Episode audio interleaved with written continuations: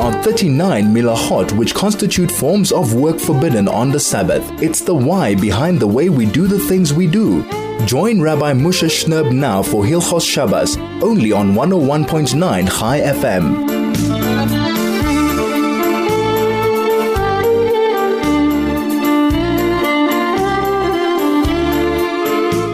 one oh one point nine Chai F M. This is Soul to Soul on your radio. Erev Shabbos Kodesh, Parshas Metzora. But the Parsha is almost dwarfed into the fact that this is Shabbos Hagadol. This is the great big Shabbos, the Shabbos just before Pesach. The Shabbos we're already, the excitement, the, the, the anticipation for Seder night and the beautiful Pesach we're going to experience is already is already building. Well, there's still a bit of tension, there's still quite a lot to do before Pesach comes, but we're going to get through it, and we're going to get to that moment where we truly enjoy and truly sit in the sublime pleasure of the Seder together with our family and friends. But and although we're going to spend quite a bit of the time today speaking about the, the implication of Shabbos HaGadol, in fact, why it even has that name, but we cannot ignore the Parsha totally.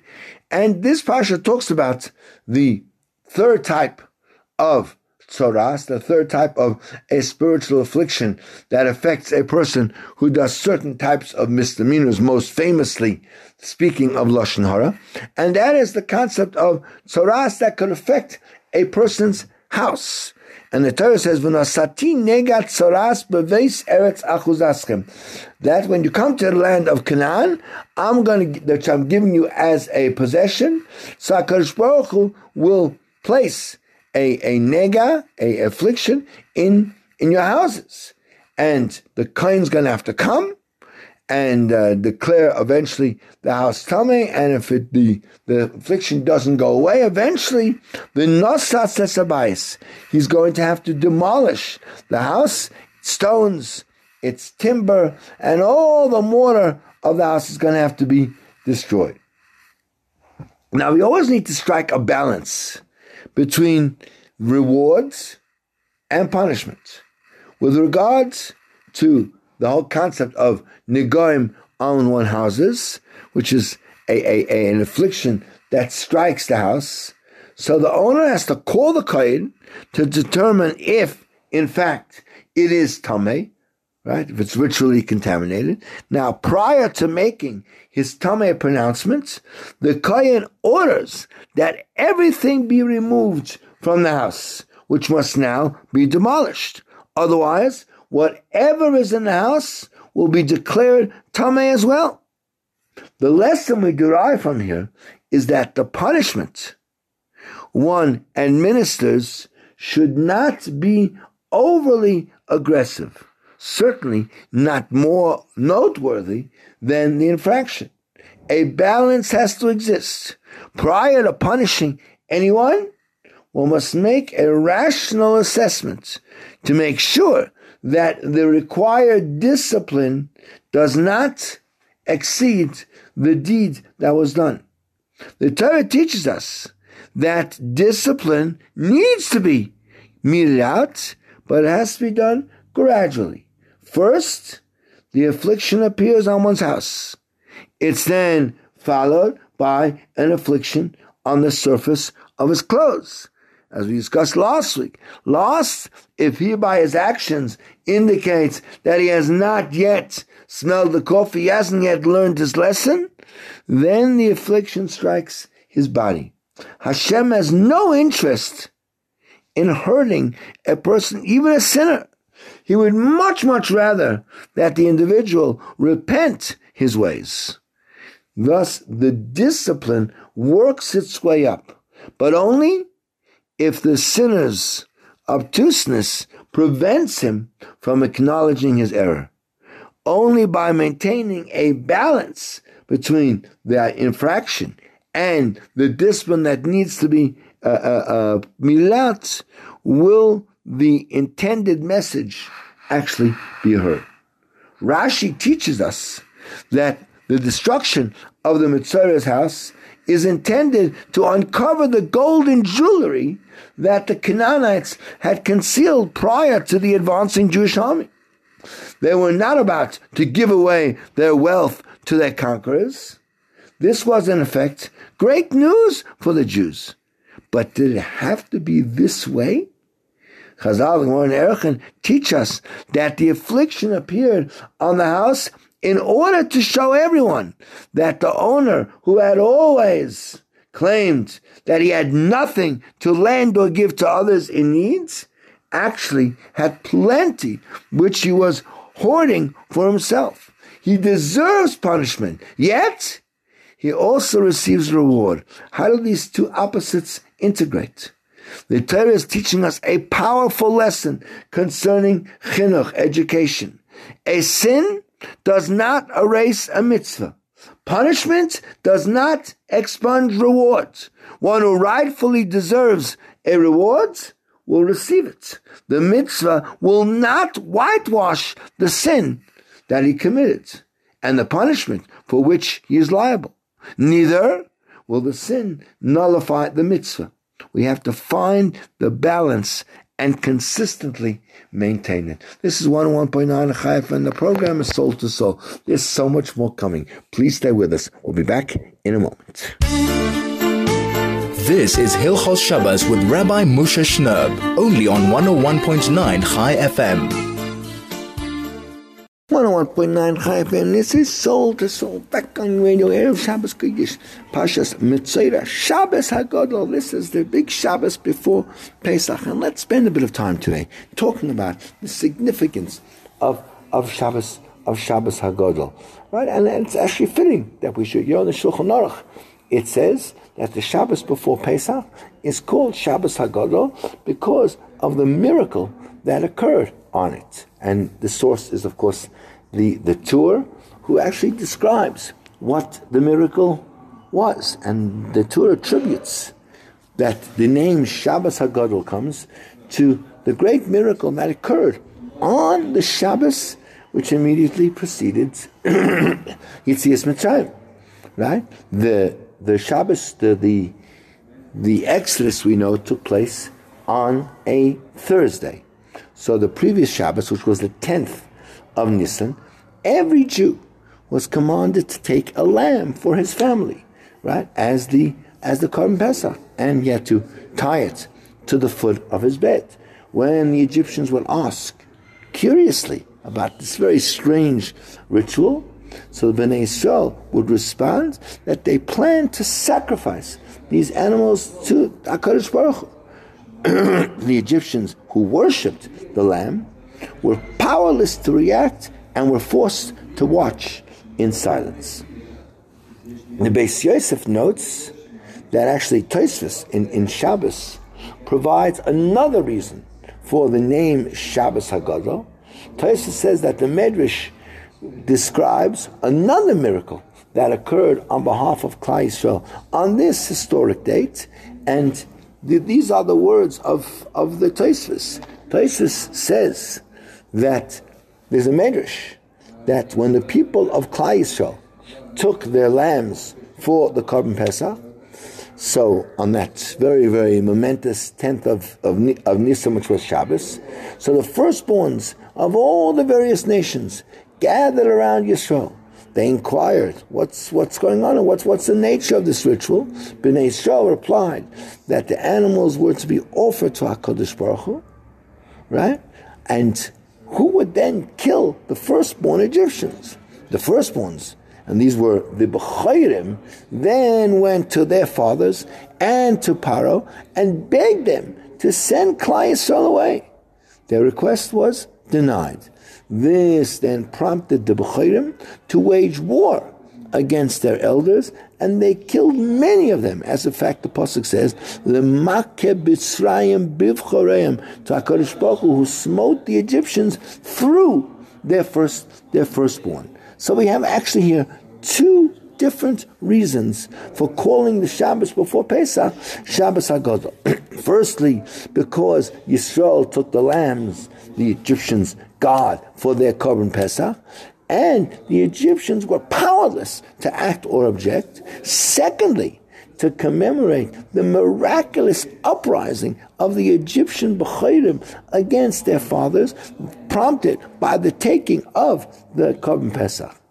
Neither reason, however, explains why this special Shabbos is called Shabbos Hagadol rather than Shabbos Hanes, right? The miraculous Shabbos, or something similar. Or additionally, we're going to try to explain why HaKadosh Baruch Hu orchestrated these surprising and kind of unexpected confrontation between the Egyptian B'chorim and their fathers, resulting in many, many deaths amongst them. What type of midah keneged midah does this represent to us at all? So, let's begin as follows. Let's discuss a very, very strange, perhaps a peculiarity that the the Meforshim all examine at great length. All of the Yomim Tovim that we have in the Torah, and even Chanukah and Purim, are celebrated on the dates that the miracle actually occurred. Right? They're not celebrated on the day of the week that the miracle occurred. Yet, this is not the case with Shabbos Hagadol. The miraculous taking of the Korban Pesach occurred on the tenth of Nisan, which happened that year to be Shabbos, but doesn't necessarily fall on Shabbos. This year, the tenth is going to be on a Monday. So why do we always celebrate the miracle on the Shabbos prior to, to, to Pesach, rather than on the actual tenth of, of Nisan? So clearly the Meforshim offer many, many answers to this, to this, uh, to this question. All of them, however, rely on one consistent fundamental principle, and that is the Kedusha of Shabbos was instrumental in the miracles of the taking of the of the Korban Pesach. For instance, if you look in the Pri Chodesh, he brings, perhaps it's the merit of Shabbos helped Klal Yisrael to some small or greater degree to save them from the Egyptians. And in a similar way, if you look in the Sfas Emes, he also brings down that the taking was on the tenth, which was on a Shabbos, and it's likely that this was intended so that Shabbos could assist the, the Bnei the Bnei Yisrael. So we're going to try to propose a, perhaps a slightly different explanation to understand what's what's going on over over here. And you know, if you think about the mitzvah of, of Shabbos, so we find that the both the Aseres Hadibros in Yisroi and the Aseres Hadibros in V'eschanan, we have very different reasons for the mitzvah, right? In in Yisroi, we're told the reason for Shabbos is Ki sheishis yomim asar shemes hashemayim esaretz. For in six days Hashem created the heavens and the earth, right? The Sayamas Kol Shabam, the sea, and everything that's there. And by Yom HaShvi, and he rested on the seventh day, right? But in in V'eschanan, by the second Aseres Hadibros, Shabbos commemorates Yetzias Mitzrayim, as the Pasuk says, "You shall remember that you were a slave in the land of Mitzrayim. By Yotziacha Shem Lokecha, Hashem, your God, has taken you out from there, right? By your chazaka, the strong hand, it was drawn netuya, and therefore Hashem, your God, commanded you to to keep to keep Shabbos." So you have two different rationales, right? So accordingly, we actually mention both reasons in in our Kiddush, right? We say Shabbos Kodesh be'avor ratzon in chilon zikaron l'maaseh bereshis. You mentioned maaseh bereshis, and then we say kiyom t'chila makray kodesh zeicher litzias mitzrayim. So why, in fact, did HaKadosh Baruch Hu provide a different rationale for Shabbos observance in the Aseres Hadibros in V'eschanan than he did in in in Yisrael? And what is the, the connection between, in fact, Yetzias Mitzrayim and and Shabbos and Shabbos observance? So really, to, to explain the matter, let's introduce a, a very, very interesting uh, uh, uh, piece in, in the Medrish, which is related to to uh, to Shabbos. Right? It says the Medrish says that a person might have thought that Hashem gave us the Shabbos, which to uh, actually be a detriment. Right? We are taught that this is not so. By sanctifying the Shabbos with food and drink and, and clean clothing, we are re- rewarded. Because in fact, the Pasuk in Yeshaya, in, in Yeshaya says, V'karasa la Shabbos oineg, if you uh, uh, proclaim the Shabbos as a delight. And then it says, in, in Dilma it says, right, Kol Shem Shabbos, and uh, and uh, and uh, yeah, Hashem, uh, person delights in in HaKadosh Baruch Hu. HaKadosh Baruch Hu will grant then all of our all of our desires. So all the Mefarshim are a little bit perplexed by this Medrish. How could a person possibly think, that's for Shalom, that the Shabbos was given to us for our own detriment, to the point that HaKadosh Baruch Hu has to reassure us that it was given for our benefit? So so the Avodah Shalom interprets the Medrash based on a statement in the Gemara. The Gemara in Shabbos says that whoever observes Shabbos with all of its halachas is forgiven even the most serious averos of Avodah Zorah. Right? So, that, so that's the way to read the Medrash. You might think perhaps that I gave you Shabbos to your detriment. I was on account of your of all the averos that you've done. For you believe mistakenly that I gave you the Shabbos to you to compensate and make up for your averos, including your sins of Avodah Zorah. No, I only give it to you for your benefit, to enhance your Kedusha, in keeping with the Pasuk in, in Parshas Shemos, right? Lodas ki ani Hashem mekalishkem, that you should know that I am HaKadosh Baruch Hu, who makes you, who makes you holy. We're going to take a break and come back with more of this in a moment. This is one oh one point nine Chai F M. This is Soul to Soul. We'll be back in a moment. This is Hilchos Shabbos with Rabbi Moshe Shnerb, only on one oh one point nine Chai F M. one oh one point nine Chai F M, Soul to Soul, back on your radio. Erev Shabbos Kodesh, Parshas Metzora. This is Shabbos Hagadol, the big Shabbos, the final Shabbos before Pesach. Yes, there's a full week still till Pesach, so calm down, relax. But this is Shabbos Hagadol, and we are actually talking a little bit about what Shabbos Hagadol means. Why was it called that? And If the it recounts miracles that took place on the tenth of Nisan, which was when Shabbos Hagadol was, why do we celebrate it on Shabbos, not on the date when it actually occurred? So we're starting to talk a little bit about Shabbos, and let's kind of think about why was Yisrael. We just brought a a medrash that said that somehow Klal Yisrael had a thought that maybe Shabbos was instituted as a punishment for, for them. Why would they have thought that Shabbos was not given for our for our benefit?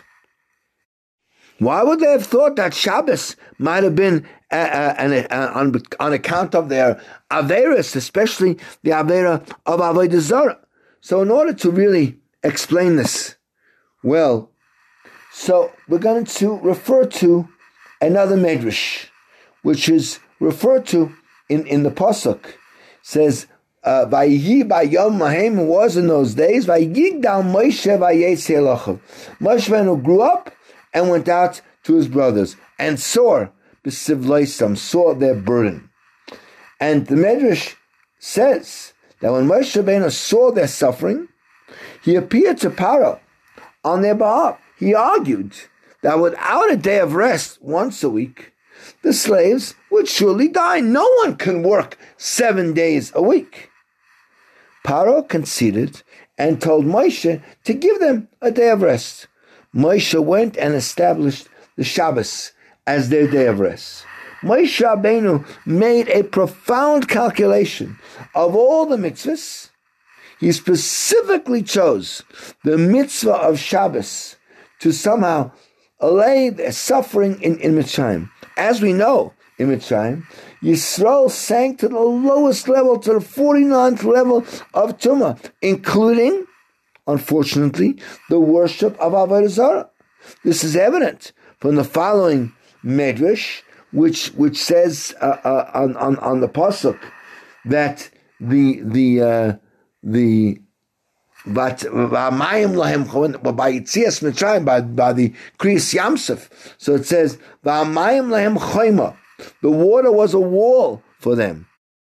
And the Medrish says that the archangel of all the non-Jews, Samael, went down to HaKadosh Baruch Hu and, and protested and said, Master of the universe, didn't Yisrael worship Avodah Zorah in Mitzrayim? And yet, you are performing miracles on their behalf?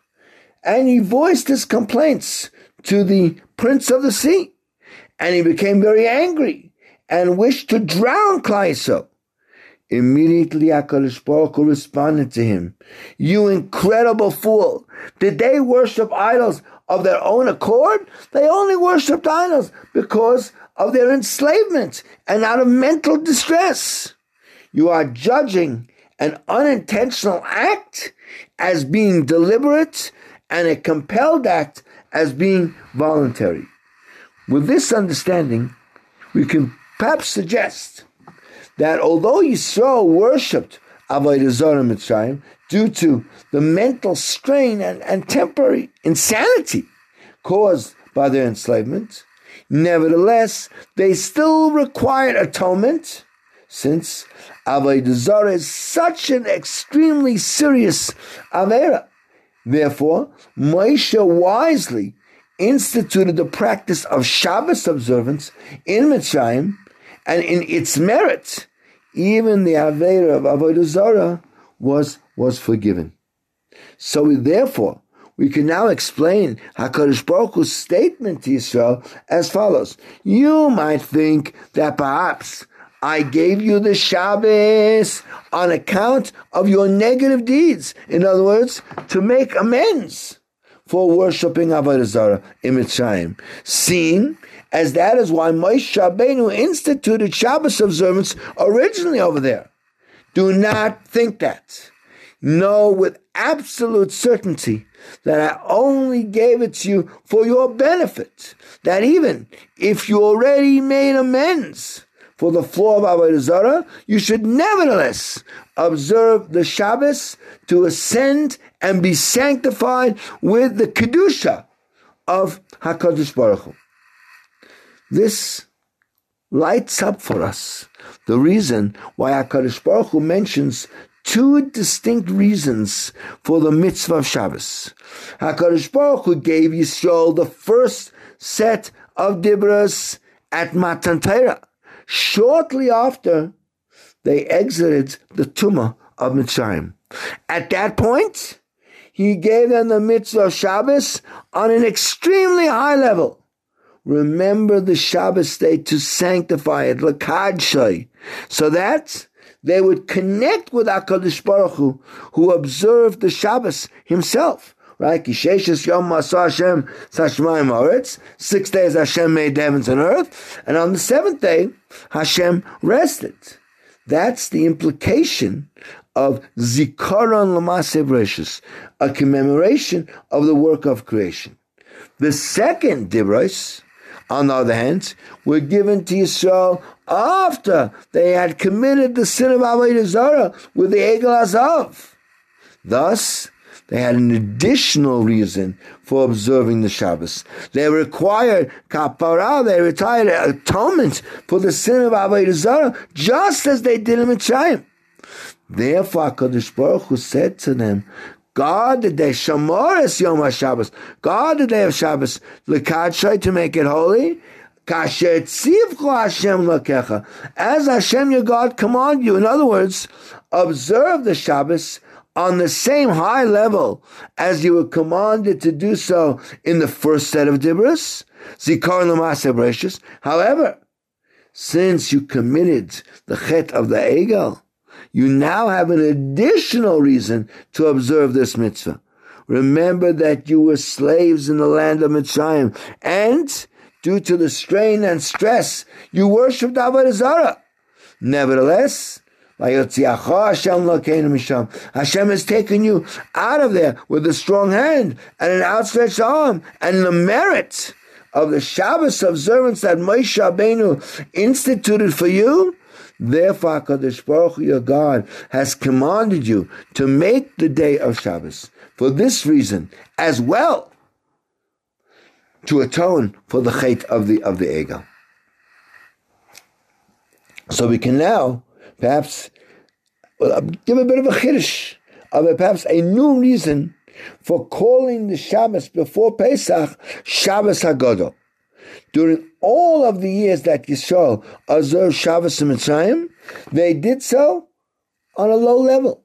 They did so to atone for their worship of Avodah Zorah. That was no longer the case on the Shabbos HaGadol in Mitzrayim. On that historic day, they were instructed by HaKadosh Baruch Hu, Mishru k'chu lachem tzon, all right, draw away and take for yourselves sheep for your families in order to shecht the, the Korban Pesach, right? So they expound in the Mechilta. What does it mean? Mishchu, withdraw your hands from Avodah Zarah. V'kuchu lachem, and take for yourselves sheep for the sake of performing a mitzvah. So by taking sheep for a Korban Pesach on the tenth of Nisan, which that year fell on Shabbos, Yisrael had already annulled the sin of Avodah Zarah. So they no longer needed to observe Shabbos to atone for the worship of, of Avodah Zarah, as indicated by the second Dibros, right, to commemorate Yetzias Mitzrayim. They could begin to observe the Shabbos in keeping with the first Dibros, right, to to Kaddish themselves and ascend uh, spiritually. Therefore, that Shabbos is referred to as Shabbos HaGadol, because Yisrael began to observe the Shabbos on a much higher level than they had done previously in in uh, in, in in Mitzrayim. So, continuing onward, as as as we started, so we can now try to explain the additional miracle performed on behalf of Yisrael on Shabbos HaGadol, which was which which you brought down by by by Tosfos. They taught us that the firstborn Egyptians went to war against their fathers and killed them for refusing to set Yisrael free. When HaKadosh Baruch Hu designated Moshe to confront Paro, he told him, he says, "Say to Paro, Kayamar Hashem b'ni b'chayri Yisrael." Right? My firstborn is Yisrael. And therefore, send out my son that he can go and serve me. But you have refused to send him out. And therefore, I'm going to kill your firstborn. Rashi comments, my firstborn son, what's b'ni b'chayri Yisrael? According to the Medrish, HaKadosh Baruch Hu affixed his seal on the sale of the birthright that Yaakov bought from, from Esav years before. So we see an incredible fact. HaKadosh Baruch Hu inflicted makas b'choros on the Mitzrayim, confirming the birthright that Yaakov Avinu had purchased from Esav. This is the, the import of the proclamation, B'ni B'chayri Yisrael, right? As the descendants of Yaakov, B'nei Yisrael inherited the birthright from him. Since the Egyptians refused to release Yisrael, who is HaKadosh Baruch Hu's firstborn from servitude, HaKadosh Baruch Hu punished them correspondingly with the plague of the firstborn of Makas Makas B'choros. Let's explain this. Yaakov Avinu and Esav were born as twins, right? They represent the heads of the two dynasties, the body of Kedusha and the body of, of Tumah. Throughout the generations of, of time, they battle over the birthright and the brachos, right? That epic struggle began while they were even in their mother's womb. as the Pasuk says, habanim b'kirba. The children struggled in inside of her, and Rivka didn't know what what to do. And she was told, there are two nations inside of you, and two kingdoms will come from from you, and one will become strong, and the other one will become weak, and one will serve the the the and one will and the and the older one will serve the younger one. And Rashi comments, they're never going to be equal in greatness. When this one rises, the other one falls. In other words, they will not be great at the same time. As we know, HaKadosh Baruch Hu arranged for Esav to come out first and to be the Bechor, right? And and and Ace and Yaakov emerged, holding on to Esav's heel, and that's how he got the name uh, Yaakov, holding on to the heel. According to Rashi, Yaakov grasped onto Esav's heel to prevent him from being the Bechor, right? In in Teres Mot, the Chasam Sofer provides some kind of a clarification to this. In reality, Hashem wanted Yaakov and Esav to function together as partners. Yaakov would study Torah like Issachar, the pillar of Torah, and Esav would support him like, like Zebulun. Had Esav fulfilled his function properly, he would have retained the birthright in the same way that Moshe Rabbeinu blessed Zebulun ahead of Issachar. Right? He says, Zebulun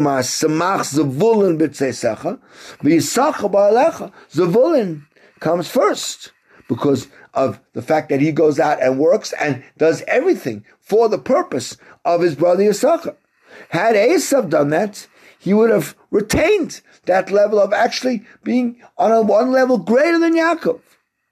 However, Esav rejected this role when he was still in his mother's womb, as the Pasuk teaches us, that the boys were fighting. Rather than supporting Yaakov, he chose to wage war against the world of Kedusha. This prompted Yaakov to grasp his heel in an effort to prevent him from emerging from the womb first. Yaakov realized that Esav had no intention of functioning as the Zebulun of the people of Israel. So even though Yaakov failed to prevent Esav from being born first, nevertheless, HaKadosh Baruch Hu provided him with the opportunity to acquire the birthright from Esav in exchange for some uh, lentil stew. Thus, the birthright was transferred from Esav, who refused to use it as intended, to Yaakov, who used it to serve HaKadosh Baruch Hu.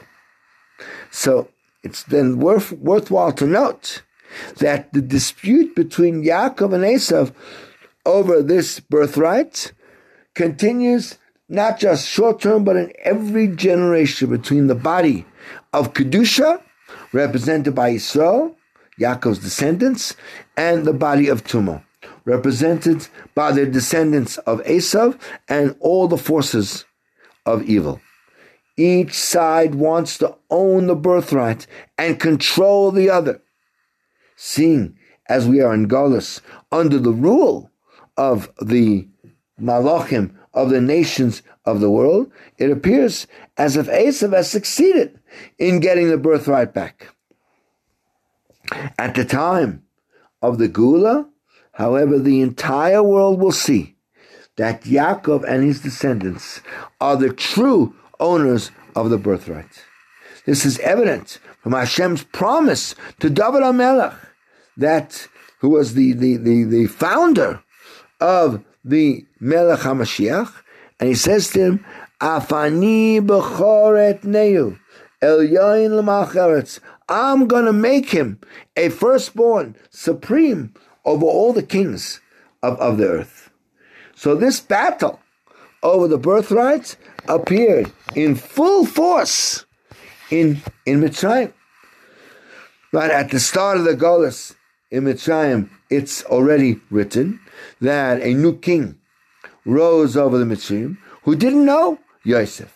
And he said to his people, behold, Bnei Israel are more numerous and stronger than us. Come, let's act wisely, right? And let us, because lest they become numerous, and if their war will occur, then he too may join our enemies and wage war against us and leave the land. Since they were the offspring of Yaakov, who had purchased the Bechor from Esav, the Egyptians wanted to control the children of Israel.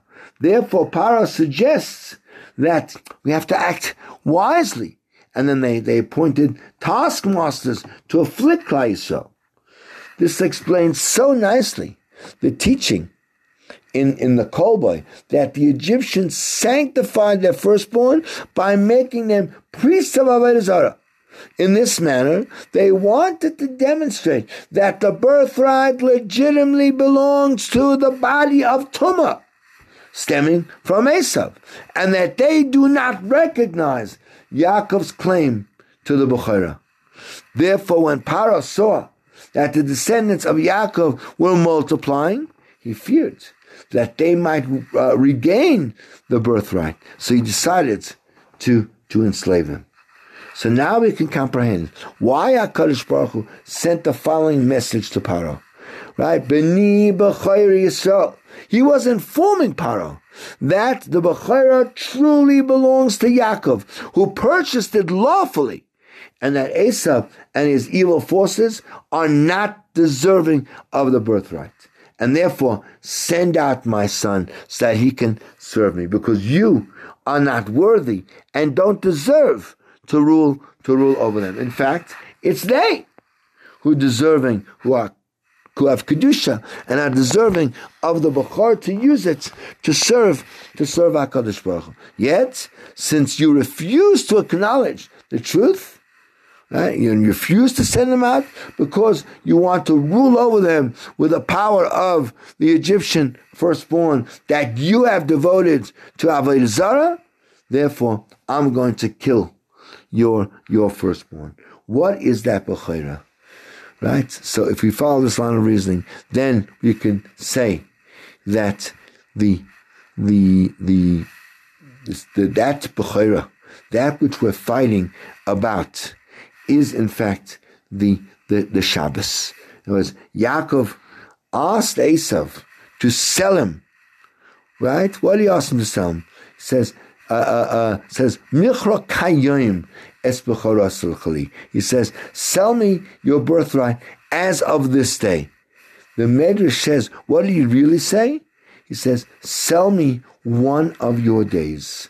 Now, we know that the two brothers already began to, to scuffle inside their mother's, their mother's womb, right? Based on, on, on the Medrish, right? Rashi explains that Yaakov and Esav battled over control of the two worlds.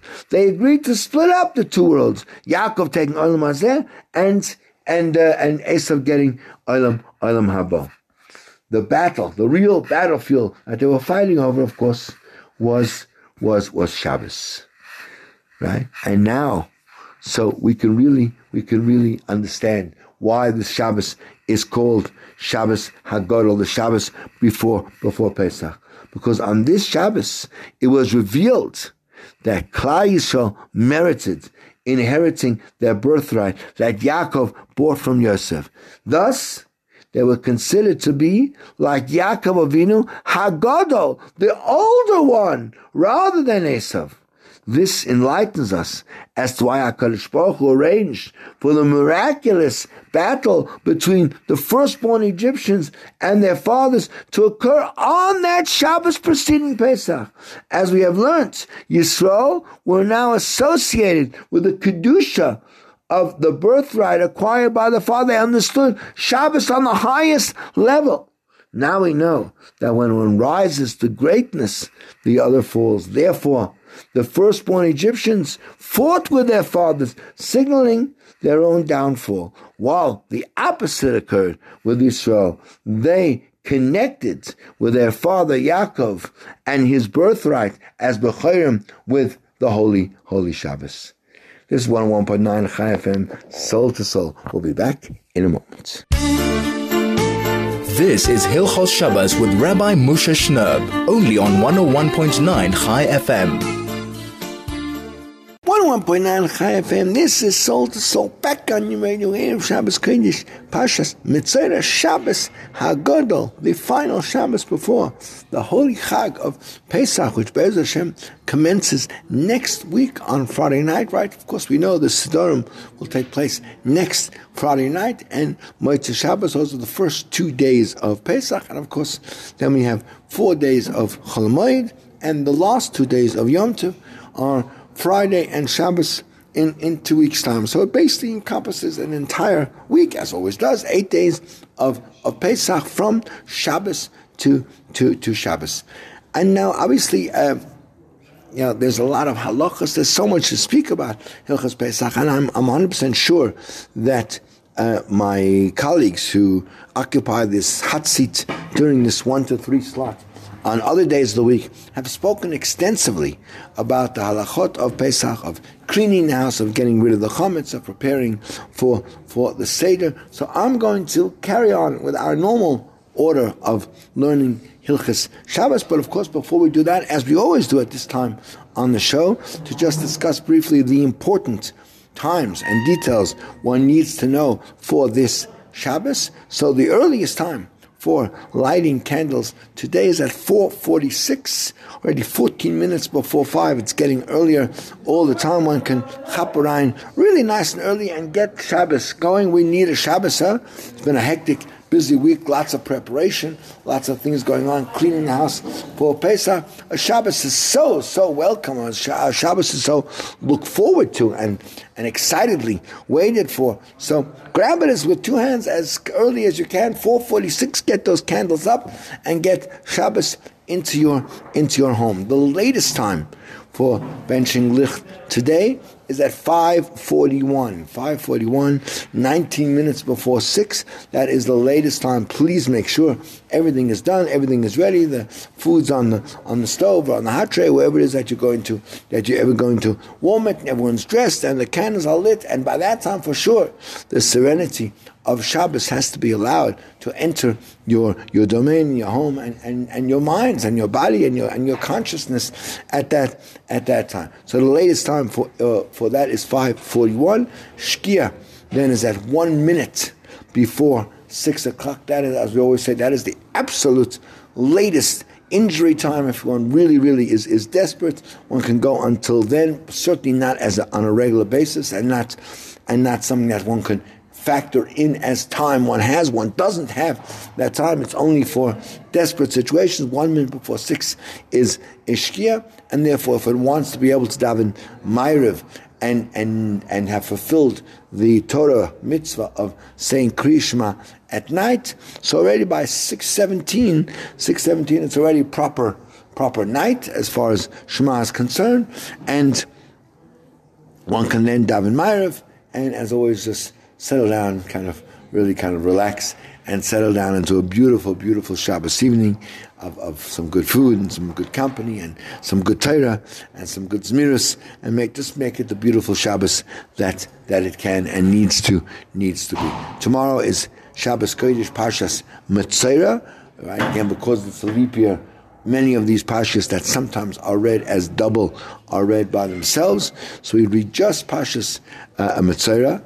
And because it is Shabbos HaGadol, although there's no special maftir reading as we had on most of the previous weeks where we had the four special readings, there's no special reading for Shabbos HaGadol, but there is a special haftarah.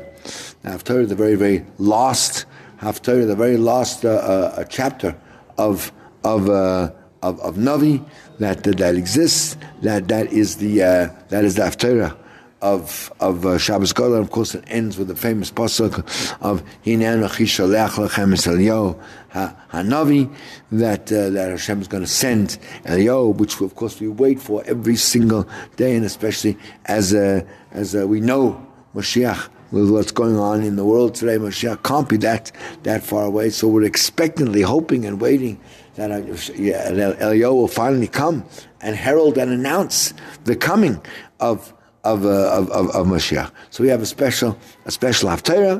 Also, obviously, because it's Shabbos Hagadol, uh, it's universal custom that the Rav gives a special shiur, often discussing many of the relevant halachas of Pesach, both in terms of the cleaning and in terms of maybe the Seder and in terms of certain products that are or aren't available, uh, uh, kosher, kosher Pesach, and maybe gives a bit of a deeper understanding of what Pesach is all about. Please avail yourself that opportunity, find out what's going on in your shul, and, and participate participate uh, uh, in it. There's a custom that many have uh, to read part of the Haggadah at, at Mincha, at Mincha time from Avodah Zorah until just before we discuss Pesach, Matzah, and, uh, and, and Maror. And Shabbos Kodesh ends tomorrow night at six twenty-nine. It's already getting early very quickly. Six twenty-nine, twenty-nine minutes past six is the end of Shabbos, and from then we take one more deep breath and plunge ourselves into the hectic week before Pesach.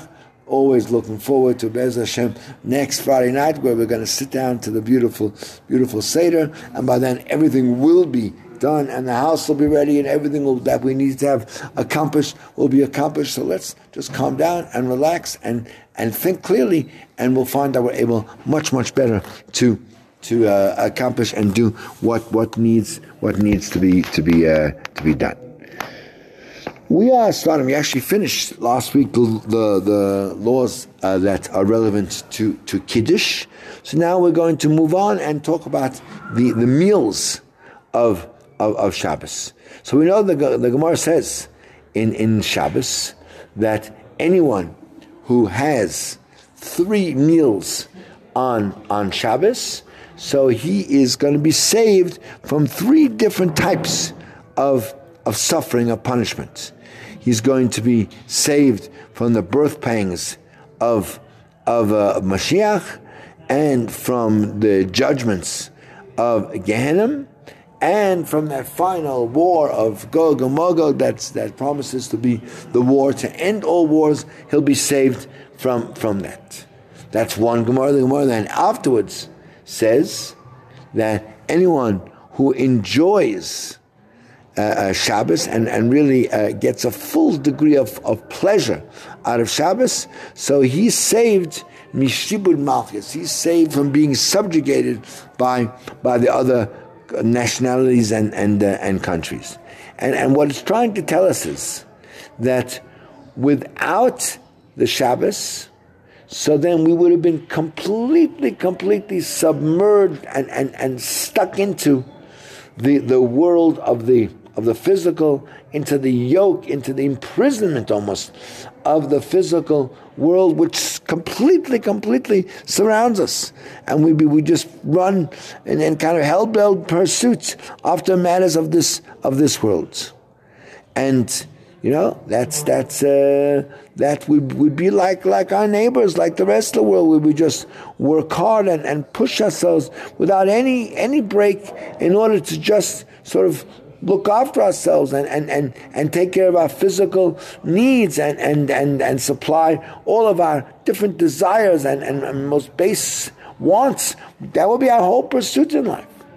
Right? We'd forget about our divine neshama that we have, and we would just uh, get involved in this world. And of course, we'd forget the neshama that's desiring and wants nothing more than to raise, right, the the the the, uh, the person and and and uh, and uh, have us pursue rather godly ide- ideals, right? Now, now, uh, if it wasn't for Shabbos, then we would have absolutely no connection really to anything anything uh, uh, spiritual, and therefore we would be sunk in in, in all the. all the lacks and all the, the, the things that have gone wrong in, in this in this in this world, which of course unfortunately are the the main causes for all the suffering, all the difficulty, because we, we live in a world gone amok, in a world that's completely lost its its compass, and, and all it's doing is is running headfirst after more pleasures and, and more power and, and more satisfaction and more of oneself. And therefore, uh, we would achieve we would achieve nothing. We'd be, we'd be the same as all the, the rest of the world. However, when a person is zeiche to connect with all of his power and all of his intelligence to the Shabbos, both in his spirituality and his physicality, by learning Torah, by by davening, and also in Einik Shabbos, enjoying, enjoying good food and, and good drink and good and good company and, and some good rest. So then he elevates himself beyond, beyond, way beyond all all, all the limitations of, of this of this uh, of this world. Rather, he catapults himself to a, a world of of nitzkis, a world of eternity, which is kulay toiv, which is all all good. And therefore he's saved from all these other sufferings that the world that the world is is is under is undergoing. We're going to come back with our few, last few comments in a moment. This is one oh one point nine Chai F M. The program is Soul to Soul, and this is the greatest Jewish radio station in all of Africa. This is Hilchos Shabbos with Rabbi Moshe Shnerb, only on one oh one point nine Chai F M. one oh one point nine Chai F M, Soul to Soul, back on your radio, Erev Shabbos Kodesh, Parshas Metzora. Last few minutes together, we're talking about the importance of the Shabbos meals, because we're saying that this world is so full of so many things that stop a person from being able to even feel, to have any connection to spirituality. But someone who gets pleasure out of Shabbos through his davening, through his learning, through the beautiful meals, so then he connects his body to his very, very spiritual uh, root. And and even the physicality of, of Shabbos can be used as a vessel to express the Kedusha of our neshama and the Kedusha of, of, of, of Shabbos. And then we, all the other constraints and all the borders and all the limitations of the physical world just melt, melt away. And, and our, our heart becomes ready and able to, to grow and, and, and develop in, in, in spirituality. As it says, Kol ha'ma'anik es Shabbos, anyone who really Get, gets pleasure from Shabbos, noistim like komish alas libay. He gets whatever he wants. So by honoring the, the Shabbos, by by cleaning up the house and by having fine meals, so then even our physicality becomes connected to its spiritual source. And, and that brings us tremendous, tremendous bracha. And that's what Chachamim said, that if someone honors Shabbos, he gets wealth. You can, you can even get all kinds of physical blessings because he's now plugged in. He's he's connected to Hashem. And of course, it's very easy. Yeah, to have a great meal and, and fill one's boichs. So why do Chazal go, uh, uh, uh, go so like wild to talk about the tremendous reward? Everyone loves to eat and, and to get pleasure. The, but the answer is, no, the, the mitzvah is not to give yourself pleasure, but to, to give Shabbos pleasure. In other words, that we enjoy the meals by, by recognizing that this is not just stuffing my boich, this is Kedushas HaShabbos, that through the Seudas, that should add more cheshek, that we should want to, to learn some more Torah and fulfill more mitzvahs. And someone who is really zeicher to get the true pleasure out of Shabbos, in other words, to connect the physical pleasure with the elevation of his neshama, so he's zeicher to real kedusha and to real bracha, both in this world and the next next world. In spite of the fact that Shabbos and Yom Tov are, are similar, there is one very big difference. The mitzvahs of Shabbos is oinig, pleasure, and Yom Tov is simcha. The difference is that simcha is much, much more effusive. It's much more visible on, on the outside. And therefore, on Yom Tov, there's a special obligation to eat meat and, and to have to have wine.